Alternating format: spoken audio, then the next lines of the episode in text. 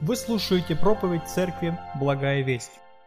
Дорогая церковь, братья и сестры, все, кто присоединился к нам онлайн, всех вас приветствую. А, мы продолжаем а, читать и исследовать Евангелие от Луки. И сегодня у нас восьмая глава и первые три стиха. Евангелие от Луки, а, восьмая глава, первые три стиха. Здесь идет речь об Иисусе Христе. «После сего Он, Христос, проходил по городам и селениям, проповедуя и благовествуя Царствие Божие, и с Ним двенадцать. И некоторые женщины, которых Он исцелил от злых духов и болезней, Мария, называемая Магдалину, из которой вышли семь бесов, и Иоанна, жена Хузы, домоправителя Иродова и Сусана, и многие другие, которые служили Ему имением своим. Аминь. А, вот такой текст, короткий, повествовательный, но очень интересный и особенный. И, может быть, чуть-чуть забегая вперед, сразу следует сказать, что этот текст характерен именно для евангелиста Луки. Он подмечает какие-то детали, которые а, другие евангелисты упускают. И вот здесь а, такая важная деталь – как Христос учит и за Христом следуют женщины. Я так назвал свою сегодня проповедь «Христос и его ученицы». Первый стих, который мы прочитали здесь, э, «После всего он, Христос, проходил по городам и селениям, проповедуя благовествуя Царствие Божие, с ним 12. Это довольно типичный текст евангельский, рассказывающий о земной жизни Христа, его служении. И в данном случае мы видим Иисуса, который путешествует с такой с миссией э, в северной части Израиля, в Галилее. И вот желая охватить как можно больше людей, он переходит из одного селения в другое, проповедует о Царстве Божьем. И то, что с ним, за ним следуют ученики, это тоже типичная такая евангельская картина, очень знакомая всем читающим Новый Завет – но вот что необычно, на что обращает здесь в его, э, внимание именно евангелист Лука, что за Иисусом следует группа женщин. Некоторых он называет по имени, э, некоторые остаются безымянными, но вот эта деталь э, довольно необычная вообще для контекста того времени, для той страны, для той религии. Потому что обычно иудейские раввины женщин не учили – а, было в целом такое понимание, что женщина должна быть дома, воспитывать детей, заниматься хозяйством. И даже, наверное, вы слышали, что вроде бы есть такая молитва у иудеев, что они благодарят Бога, что не родились а, рабом, язычником или женщиной. Да, вот такое а, специфическое отношение. Но, тем не менее, именно евангелист Лука, не только вот в этом отрывке, и в других отрывках своего э, повествования, Э, обращает внимание на то, как Иисус относится к женщинам с симпатией, с любовью, с уважением. Его сердце открыто не только для мужчин, но и для женщин. Он служит им, учит их, и об этом мы сегодня поговорим.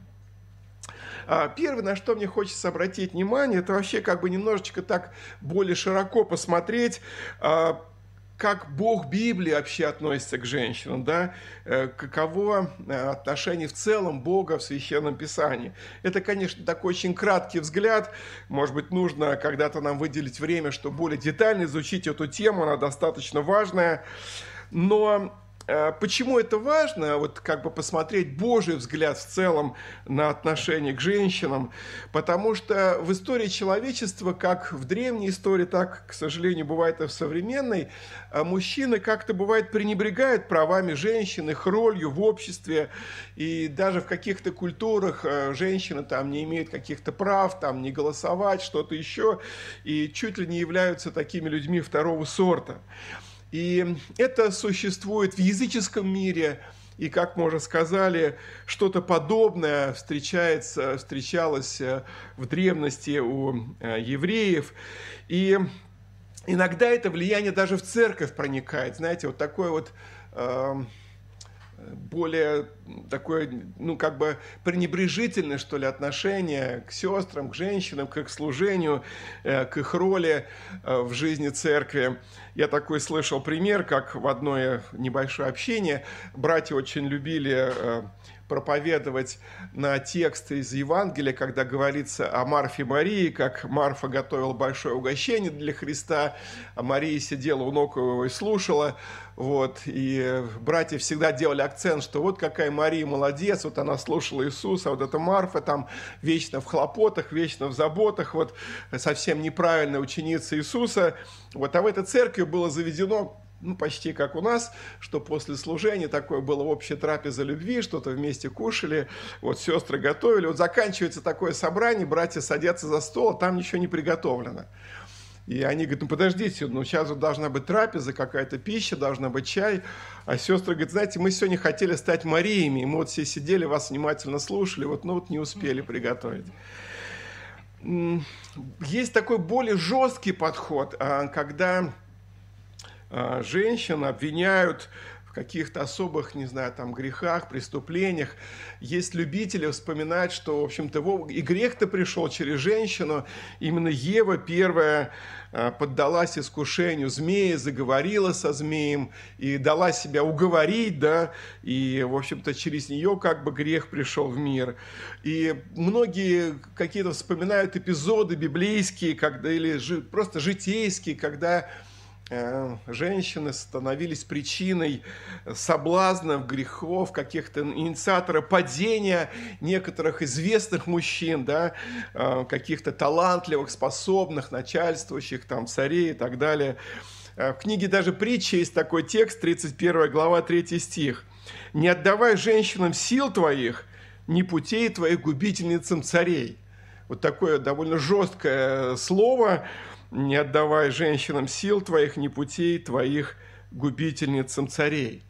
И есть на самом деле в Писании, э, так сказать, повествование о некоторых очень таких ну, злобных, порочных женщинах, которые а, внесли довольно негативную роль а, в жизнь общества. Но мы можем вспомнить жену царя Ахава, дочь сидонского царя Изавель, вот эта такая злобная женщина, Изавель, по ее приказу убили, помните, невинного человека на Вуфе только за то, что он был сосед. Вот его участок был рядом с участком царя Ахавы. Он захотел этот участок отобрать и не знал как, а вот именно Изавель э, фактически осуществил такой злой замысел, когда на Вуфе убили и этот участочек прихватизировали в фонд царя, да.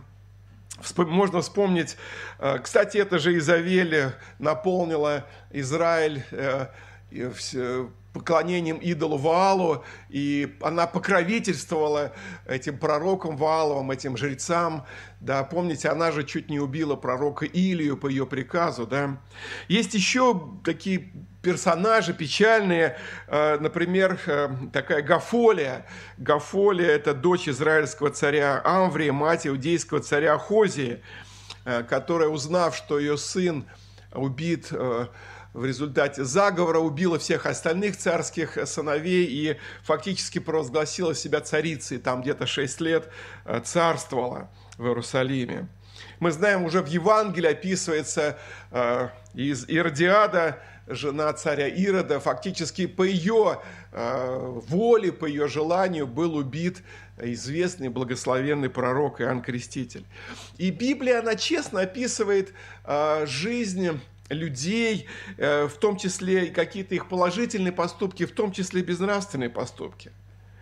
Но при этом, когда мы говорим вот такой, знаете, эти, вспоминаем эти негативные примеры, касающиеся женщин, мы можем вспомнить э, намного больше негативных примеров из жизни негодных мужчин, которые описаны в Библии. Мужчин, которые противились Господу, которые пренебрегали Его заповедями, которые творили всевозможные беззакония. Ну, самый первый, наверное, пример – Каин, который убивает своего брата Авеля – буквально, можно сказать, ни за что, да, позавидовав, как-то в такой в злой ревности убивает своего брата. Мы можем вспомнить царя Саула, который э, фактически преследовал, гнал невинного Давида, да, и несколько раз намеревался убить его, и всевозможные ковы чинил, и мы видим злое сердце, там он и к волшебнице Саула обращался, и, э, помните, там всевозможно другое проявлял непослушание Господу и ожесточал свое сердце. Есть очень страшный пример в Ветхом Завете э, царя Манасии, иудейского царя Манасии, о котором сказано, что э, он был настолько негодный царь, что ни до него, ни после него не было хуже царя, чем он – и он там и идолам поклонялся, и всевозможные оккультные практики вводил э, для народа Божия, что было мерзко в очах Господа. И даже написано, что он кровью наполнил невинных людей улицы Иерусалима. И это был действительно негодный человек, э, которого Господь впоследствии очень жестко наказал, и в плен он попал и так далее. Но удивительно, что э, книга Библии – это книга с одной стороны, показывающая крайнюю греховность людей, как мужчин, так и женщин, с другой стороны, показывающая Бога, который любит всех людей и хочет их спасти. Бога, который дает шанс, Бог, который зовет, который не хочет смерти грешника. И, кстати, если мы уж вспомнили Монасию, то удивительно, что вот этот один из негоднейших царей, негоднейших людей пред Богом, в конце своей жизни, мы читаем это в книге про Липоменон, он все-таки покаялся, смирился пред Богом. Удивительно, как-то Господь ему все-таки оказывает милость. Да? И другие есть многие примеры, когда Бог даже вот таких вот самых грязных, гадких людей старается спасти и привести к себе. Но и для нас сегодня важно посмотреть э, как бы на эту Божью милость и еще посмотреть на положительные примеры. Вот как вот в этом, в этом, в этом небольшом обзоре э, отношения Бога к женщинам, да, мы говорили о негативных примерах, но очень много позитивных примеров в целом в Библии, касающихся э, отношений Бога к женщинам или вза взаимоотношений Бога с женщинами.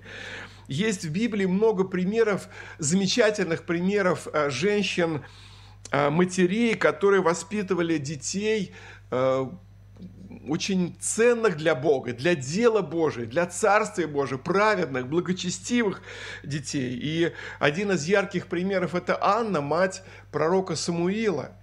Женщина, которая э, много пострадала, у нее вначале не было детей, там была вторая жена у ее мужа, да, которая докучала ее.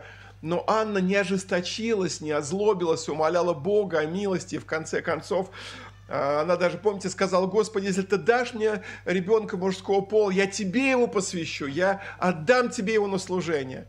И так случилось, Господь дал ей вначале первого сына Самуила, и она, вскормив грудью его, посвятила, привела его в Скинию, там, где служил священник Илий, и оставила его там, знаете, такой вот, как такой пример, даже, может быть, похожий на какой-то монашеский, да, вот отдала ребенка, чтобы он там день и ночь служил Богу вместе со священником и славил его. Это такой удивительный э, позитивный пример. В Библии есть много примеров позитивных, когда Бог с большой любовью заботится о вдовах и сиротах. Удивительно, да? Через того же пророку Илию, помните, он заботится о вдове, о женщине, которая жила там, вот в этой в Сидонской местности на севере Израиля, и она сама кормилась, и Илью кормила, да, и Бог спас, спас фактически ее жизнь, ее сына, а, хотя она была язычницей, да, но она заботилась о Божьем пророке, и Бог обильно благословил ее. А, в Библии есть пример такой мужественной женщины, которую звали Иаиль. И э, так получилось, что ее шатер, где они жили с мужем, находился недалеко от э, боевых действий. Кстати, это было там же, где-то в долине Армагеддон, вот, где Варак и Девора воевали с военачальником Сесарой, с языческими полчищами.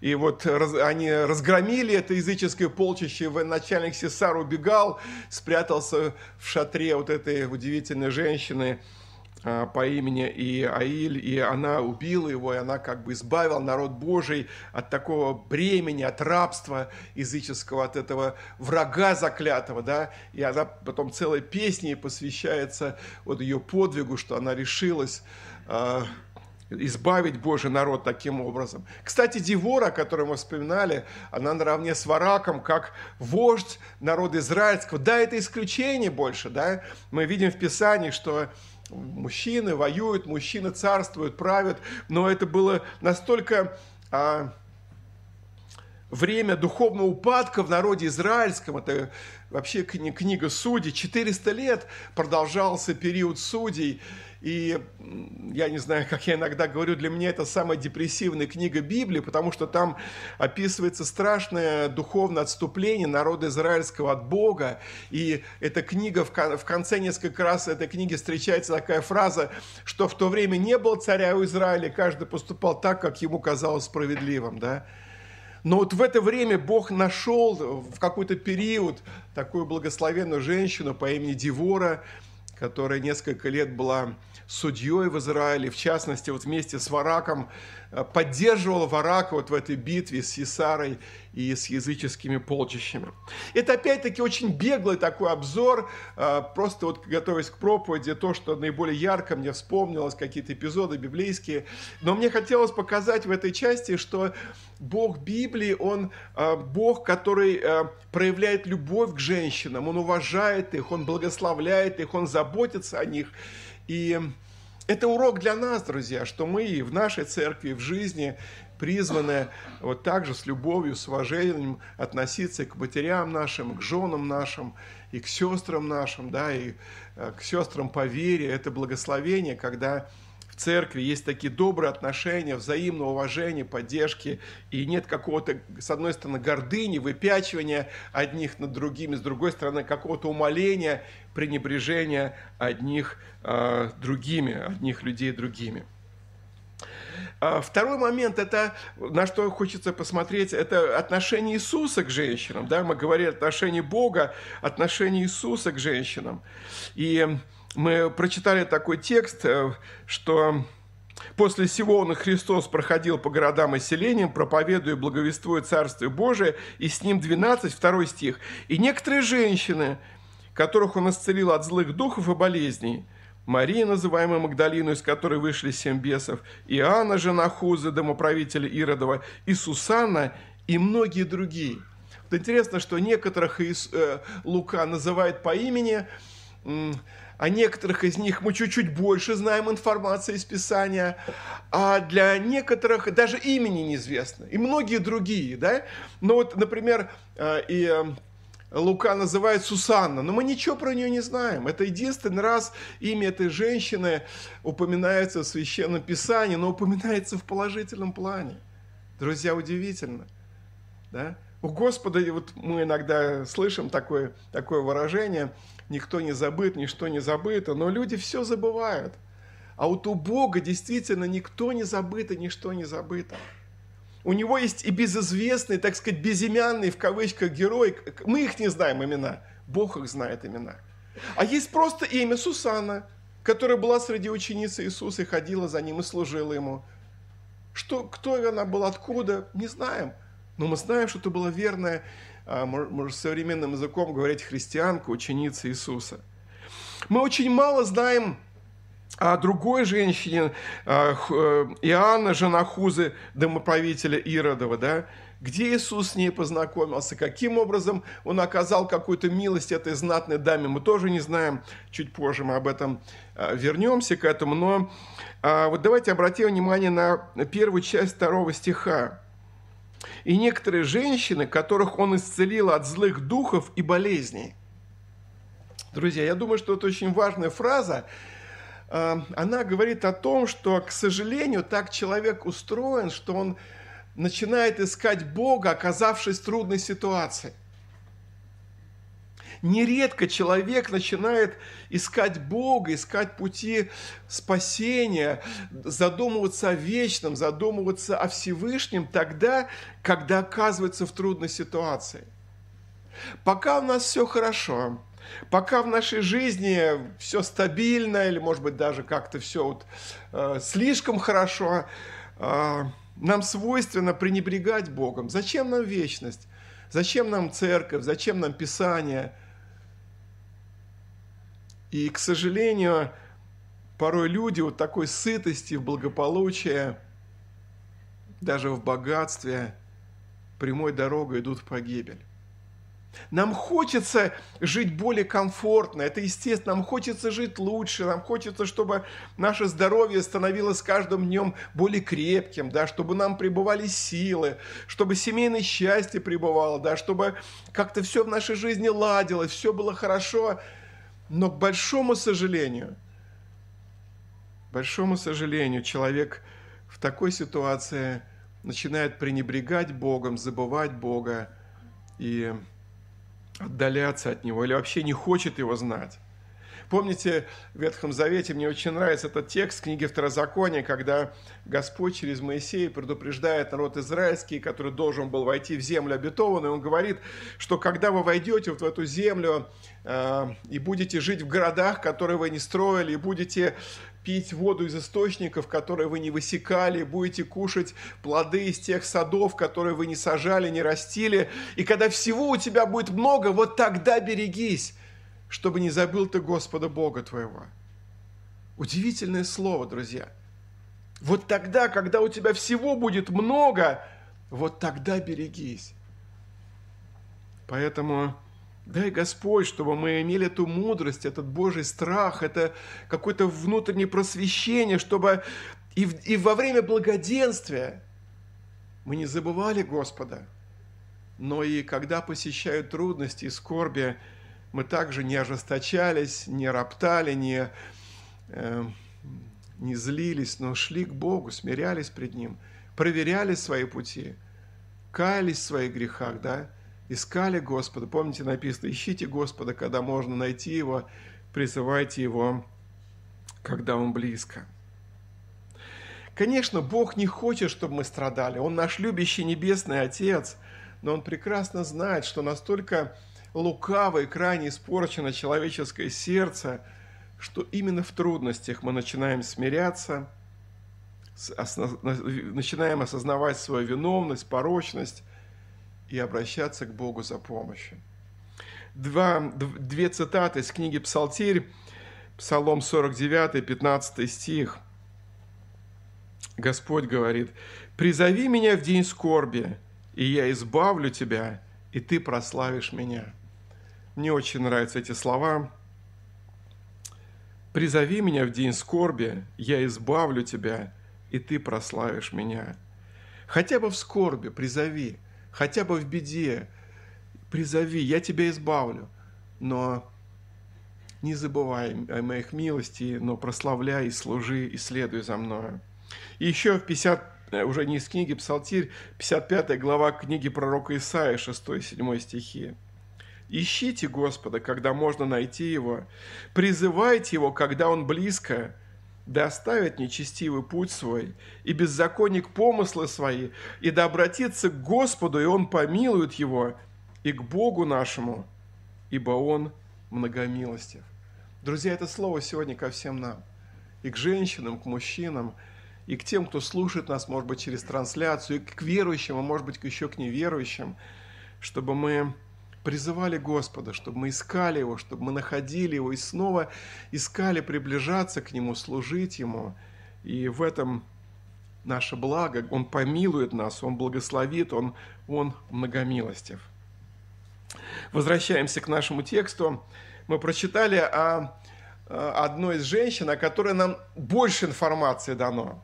Мы прочитали о женщине, о Марии, из Марии Магдалини или Марии из, из местечка или из городка Магдала, или Магдала, да? И мы прочитали о том, что это та женщина, которую Иисус э, избавил от власти семи бесов, да? И вот это тоже такой интересная деталь.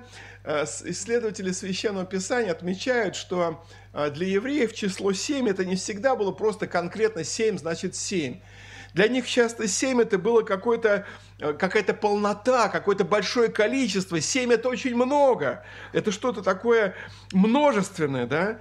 И можно даже предположить, что э, это состояние этой Марии до встречи с Иисусом было подобно состоянию, помните, несчастного бесноватого из Гадаринской страны, в котором был легион бесов, да? огромное количество. И действительно, это была глубоко несчастная женщина – Кто-то считает, что, возможно, у нее, как, возможно, в ее жизни были такие периоды, когда она освобождалась от этих злых духов, потом снова они э, из-за ее, может быть, греховной жизни возвращались еще как-то. Есть много разных предположений. Э, кто-то считает, что она вела очень безнравственный образ жизни, была блудницей, и потому как бы бесы получили право войти в ее жизнь. Но наш текст об этом не говорит. Это всего лишь домыслы, предположения. Наш текст об этом не говорит.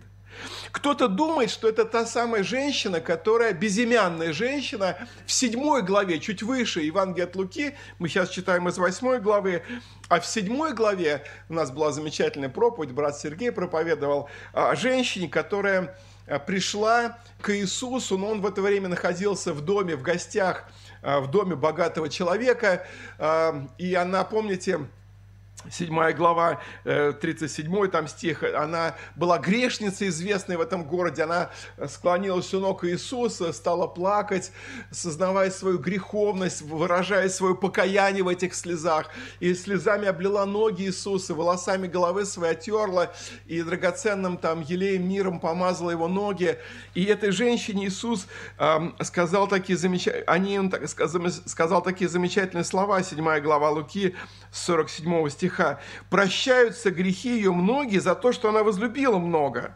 А кому мало прощается, тот мало любит. Ей же сказал, прощаются тебе грехи». Мы опять-таки, мы не знаем доподлинно, та ли это женщина, но мне очень хочется верить, что это та. Потому что вот эта самая Мария Магдалина, она, встретив ее здесь, в восьмой главе, мы потом несколько раз дальше встречаем это имя а, в евангельских повествованиях. Это удивительной женщине, которая была поднята Господом из этой грязи, из этого рабства, обремененности злых духов, греховной жизни, но была помилована. И мы встречаем, например, Марию Магдалину, при кресте Иисуса, когда Он распят и висит на кресте. От Иоанна 19:25. При кресте Иисуса стояла матерь его и сестра матери его Мария Клеопова и Мария Магдалина. И несколько евангелистов отмечают, что именно Мария Магдалина была там, когда распинали Христа, она шла с ним до креста, она прошла с ним всю эту дистанцию, была его ученицей. Когда Иисус уже умер на кресте, и когда его погребали, мы читаем такое повествование Евангелия от Матфея, 27 глава с 59 стиха. «И, взяв тело Иисуса, Иосиф обвил его чистую плащаницу и положил его в новом своем гробе, который высек он в скале, и, привалив большой камень к двери гроба, удалился». 61 стих. «Была же там кто? Мария Магдалина и другая Мария, которые сидели против гроба». Удивительно, друзья. Вот эта женщина, из которой Иисус некогда изгнал семь бесов и подарил ей чудо прощения, освобождения, чудо новой жизни, она стала его последовательницей, и она сподобилась чести одной из первых узнать о, о том, что Иисус воскрес. Друзья, это удивительно. В то время, когда ученики в страхе где-то закрылись в горнице, зная, что Иисус умер, что Он умер на кресте позорной смертью, что Его погребли, что все кончилось, как им казалось, несколько удивительных женщин идут к гробу. Евангелие от Луки, 24 глава, с 1 стиха. В первый же день недели очень рано, неся приготовленные ароматы, пришли они, женщины, к гробу, и вместе с ними некоторые другие, но нашли камень отвальным от гроба, и, войдя, не нашли тело Господа Иисуса. Когда же недоумевали они о сем, вдруг пристали пред ними два мужа в одеждах блистающих, и когда они были в страхе, наклонили лица свои к земле, сказали им, что вы ищете живого между мертвыми? Его нет здесь, он воскрес. Вспомните, как он говорил вам, когда был еще в Галилее, сказывая, что Сыну Человеческому надлежит быть предану в руки человеков-грешников и быть распятую, в третий день воскреснуть. И вспомнили они слова его, и, возвратившись от гроба, возвестили все это одиннадцати и всем прочим. Десятый стих. То была Мария Магдалина, и Анна, и Мария, мать Иакова, и другие с ними, которые сказали о сем апостолам. Друзья, мы видели, что Бог Библии – с любовью, с уважением относится к женщинам, учит их, призывает их, принимает их служение. И мы видим, что Иисус – это, опять-таки, есть много других текстов, я просто не привожу их сегодня, чтобы они перегрузить ваше внимание. У нас нет времени такой сделать более детальный обзор э, как вот этой темы Иисуса, женщины, Иисуса и ученицы. Но это всего лишь некоторые фрагменты, показывающие о том, с какой любовью, с каким уважением, с какой теплотой относятся э, как минимум евангелист Лука в его лице, он, будучи человеком движимый Духом Святым, Господь, Христос, Дух Святой относится к этим удивительным женщинам, которые были призваны Иисусом, спасены Иисусом и стали Его последователями.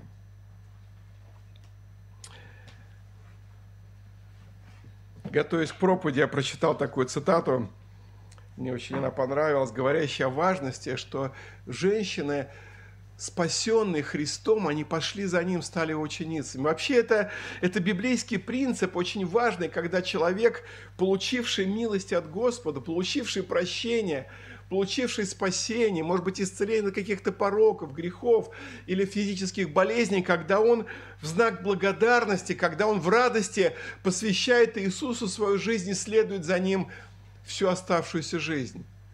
Так должны делать и мужчины, и женщины. И вот такая цитата мне встретилась.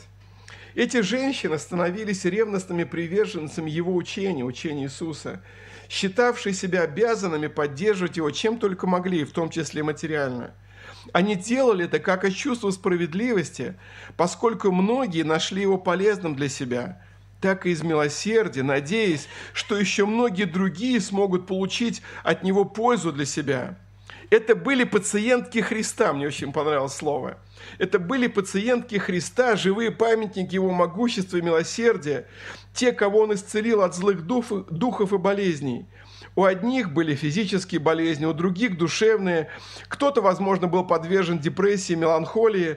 Для всех Христос был могущественным целителем – он врач тела и души, и те, кого Он исцелил, должны постараться воздать Ему славу.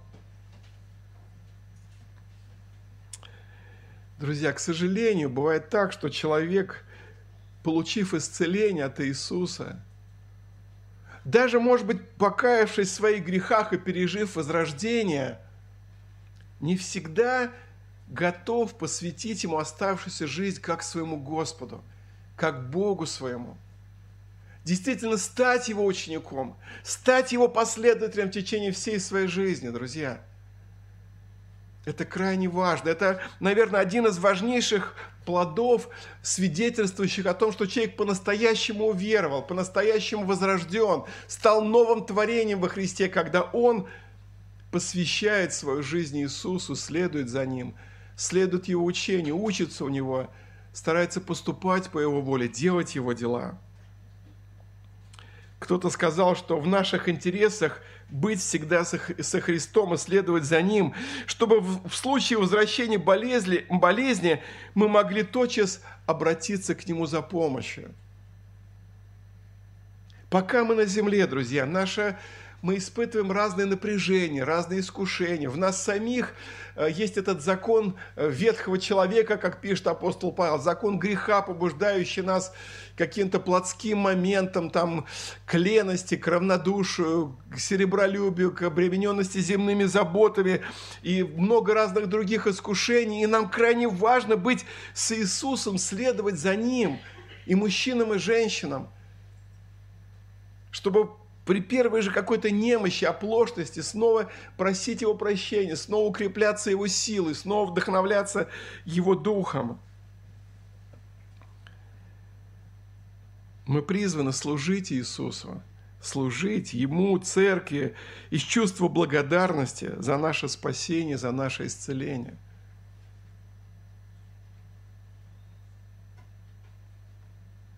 И чем хуже был кто-то из нас, чем хуже были грешники до своего обращения, тем больше они должны стараться что-то делать до Христа, более ревностно следовать за Ним после своего обращения. Подобно тому, как вот эта женщина Мария из Магдалы, Мария Магдалина, освобожденная от этой власти страшных бесов, сатанинских духов, целых семи, этой полноты какой-то бесовской, получив освобождение от Иисуса, а, от, через Иисуса от этой силы, она с ревностью следует за ним до креста, встречается, узнает о его воскресении и является таким первым, одной из первых свидетельницей для учеников Иисуса о том, что Он воскрес.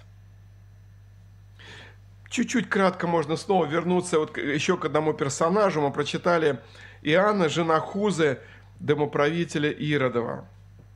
Тоже интересный момент. А, вот исследователи Писания размышляют, а почему вот эта женщина, такая, в общем-то, высокопостав... жена высокопоставленного чиновника Иоанна, жена Хузы, домоправителя Иродова, считается, что он был, может быть, министром финансов или таким а, вторым лицом после Ирода, вот, э, так сказать, в его там замке, в его дворце как она могла стать ученицей Иисуса, и предполагает, возможно, что ее муж Хуза тоже был тайным учеником Иисуса, и он как бы благословлял свою жену, он сам, наверное, должен был остаться при дворе, поскольку он был чиновником, да, но он благословлял свою жену идти за Иисусом, и даже благословлял, чтобы она финансами служила Иисусу, да, такая есть как бы теория. Есть другая теория, что возможно, что к тому времени этот э, чиновник Хуза уже умер, и и Анна когда-то была женой Хуза, сейчас она уже вдова, вдова богатая, которая уже была свободна теперь, и она могла спокойно идти за Иисусом, быть его ученицей, и ей было из чего, из каких, так сказать, закромов служить Иисусу и ученикам.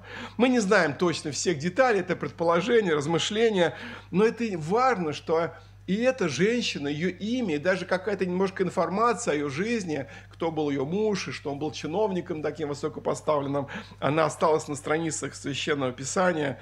Нам тоже важно, что и в библейской истории осталось это имя, мы сегодня вспоминаем ее, и Господь э, использовал этих женщин, принимал их служение, и э, принимал их как своих учениц, учил их. Помните, мы прочитали когда текст, э, когда Иисус воскрес, и ангел говорит, вспомните, как он учил вас, да? Кого учил? И мужчин, и женщин, вот этих вот Марию Магдалину и других с нею. Он их учил, он их наставлял. Он не был тем иудейским раввином, который говорил, не буду учить женщин, вот там пусть дома сидят, да, кашу варят. Да? Он принимал их служение, он учил их, он, они следовали за ним. И это огромная Э, милость, которую Бог оказывает всем нам, в том числе и женщинам, и детям, и мужчинам. Слава за это Ему. И последний штрих, на котором мы обратим наше внимание, о котором говорит наш текст, это конец третьего стиха. А, Иоанна, жена Хуза, домоправителя Иродова и Сусанны, и многие другие, которые служили Ему, Христу, имением своим – Интересная такая деталь, друзья. Возможно, что мы часто ну, как бы не задумываемся. Вот Христос в течение там трех или трех с половиной лет своего земного служения а, был таким странствующим учителем, проповедником. Он, как мы прочитали в первом стихе, переходил из города в города, из селения в селение, и за ним ученики следовали, ученицы следовали. А на что же он жил? На что же он жил, и как сын человеческий, это была группа ну, из нескольких мужчин и плюс женщины, где-то они должны были останавливаться, что-то кушать, на что-то жить. И знаете, вот, может быть, чуть-чуть так вот как-то к нашей жизни мостик. Иногда люди около церковные или такие немножко критически относящиеся к церкви а, напрягаются, когда поднимается вопрос, касающийся финансов. И людям не нравится, когда в некоторых церквах исторических какие-то требы церковно осуществляются за деньги, там похороны или поминки, или венчание, говорят, что это неправильно, что это такое. Но людям не нравится, когда просто проходит такой сбор материальных пожертвований. Им это тоже не нравится. Зачем собирать деньги, зачем об этом упоминать, зачем туда собирать, зачем вы постоянно часто говорить о деньгах. Людям не нравится, когда церковь получает помощь откуда-то извне. Говорит, а почему церковь должна жить там на спонсорские деньги? И получается и так плохо, и так плохо, и так плохо. И некоторым просто не угодишь. И иногда служители смущаются, говорят, ну, может быть, не нужно в церкви на тему финансов проповедовать. Вот, как-то очень аккуратно говорит. Некоторые говорят, не нужно с мешочками ходить. Ну, что это такое? Пришел новый человек в церковь неверующий, а тут тут ходит с мешочками, деньги собирают. И он и соблазнится. Скажет, ах, вот вы какие деньги собираете, да? Друзья, ну давайте посмотрим на Иисуса и учеников, которые как бы в каком-то смысле они оставили все и стали служить Богу и служить этому э, несчастному на тот момент э, народу израильскому, иудейскому, галилеянам. Э, помните, Иисус как-то посмотрел и увидел, что вот эти люди, как овцы, не имеющие пастыря, рассеянные, э, ненаученные, то учение, которое предлагали книжники и фарисеи – такое несколько извращенное учение библейское, да, Иисус обличал в этом книжников и фарисеев, что они неправильно учат или учат одному, а сами поступают по-другому. Мы читаем в Евангелии, что Иисус с учениками нередко настолько были заняты служением, что ему некогда было есть некогда было отдохнуть, что им некогда где-то было поспать. Э, мы скоро будем изучать отрывок, говорящий о том, как Иисус уснул на корме лодки, а отказался там шторм, и э, этот шторм не разбудил Иисуса, потом уже ученики его разбудили. Но, извините, спать в шторм, когда там все это болтает, когда завывает ветер, когда наверняка там дождь и все, это совсем не то удобное место для сна. И обычно человек может спать в таких условиях только когда он вымотан до, до, до предела. Когда у него какое-то уже физическое истощение, и он готов уже спать где угодно, и стоя некоторые спят, да? Иисус спит на корме лодки, во время шторма, не для того, чтобы просто потом иллюстрацию показать, что да, вот он сказал, ветру умолк и не перестань, и все прекратилось, вот какой я сильный, аллилуйя. Нет. Здесь мы видим Иисуса как Сына Человеческого. Мы знаем, что ученики были призваны Иисусом. Помните, он просто говорил, следуй за мной, мытарю.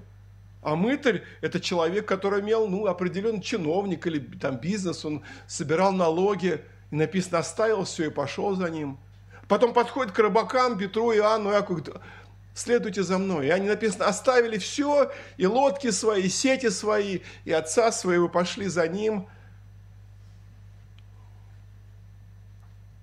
Но это были обычные люди, это не были небожители, которым не нужно было ни спать, ни кушать, ни отдыхать.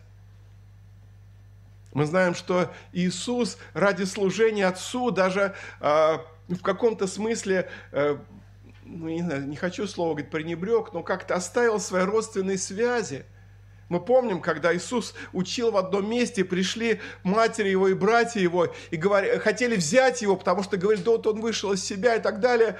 И говорит, там мать зовет тебя, и братья твои, выйди к ним. И вдруг Иисус говорит, кто матерь моя и братья мои? Кто будет исполнять волю Отца моего, тот мне брат и сестра и матерь. И как минимум трое евангелистов отмечают этот эпизод из жизни Иисуса. И это говорит о том, что э, родственные связи были разорваны, и родственники ну, не, не поддерживали как-то Иисуса, его служение финансами. Есть еще один эпизод, Евангелие от Луки 9.58, 9 глава, 58 стих, когда один человек говорит, я пойду за тобой, куда бы ты ни пошел. Иисус как бы и говорит ему ни да, ни нет, но он говорит такое интересное слово. 9 глава Луки, 58 стих. Иисус сказал ему, «Лисицы имеют норы, и птицы небесные гнезда, а Сын Человеческий не имеет где преклонить голову».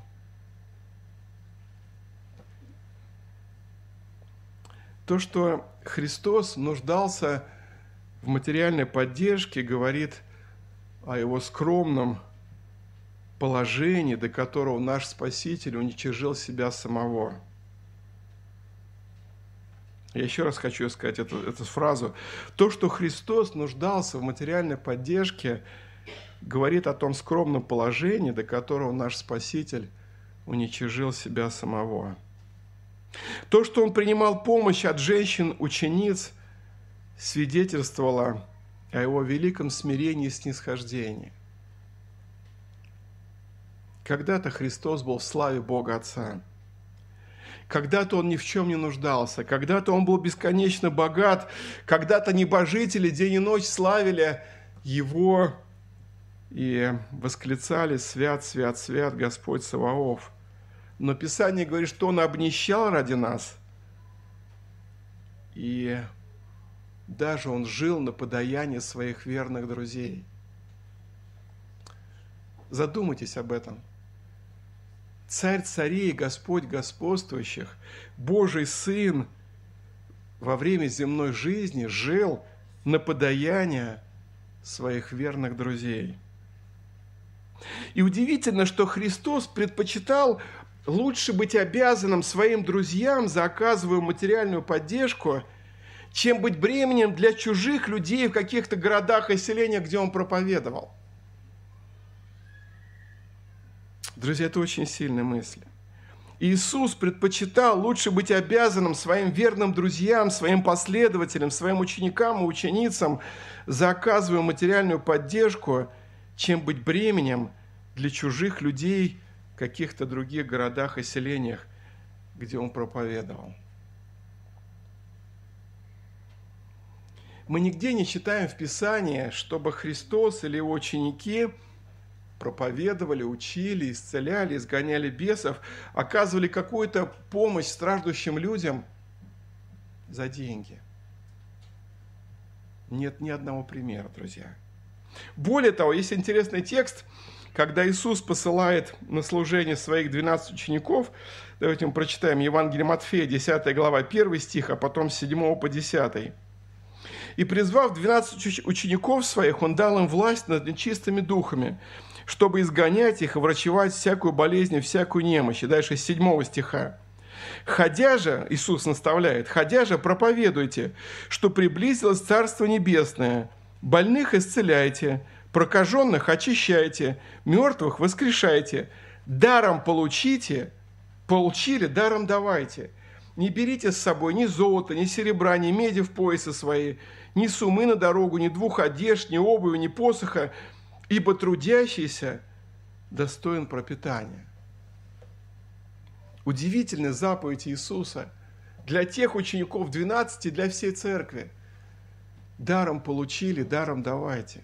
И в то же время трудящийся достоин пропитания. Вот эти вот интересно, две, как вот они сопрягаются, сочетаются эти две истины, да?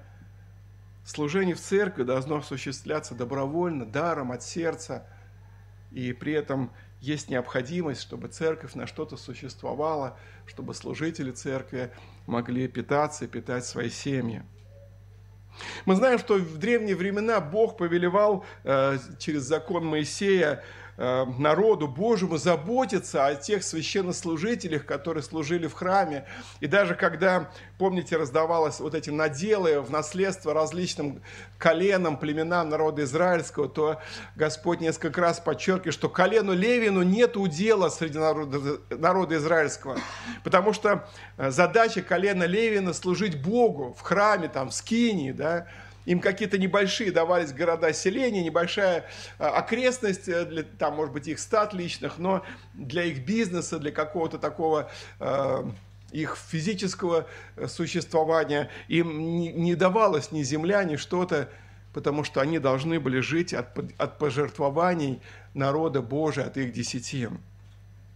Позже этот принцип интересно обозначил апостол Павел в послании к Галатам, 6 глава, 6 стих, есть такие слова.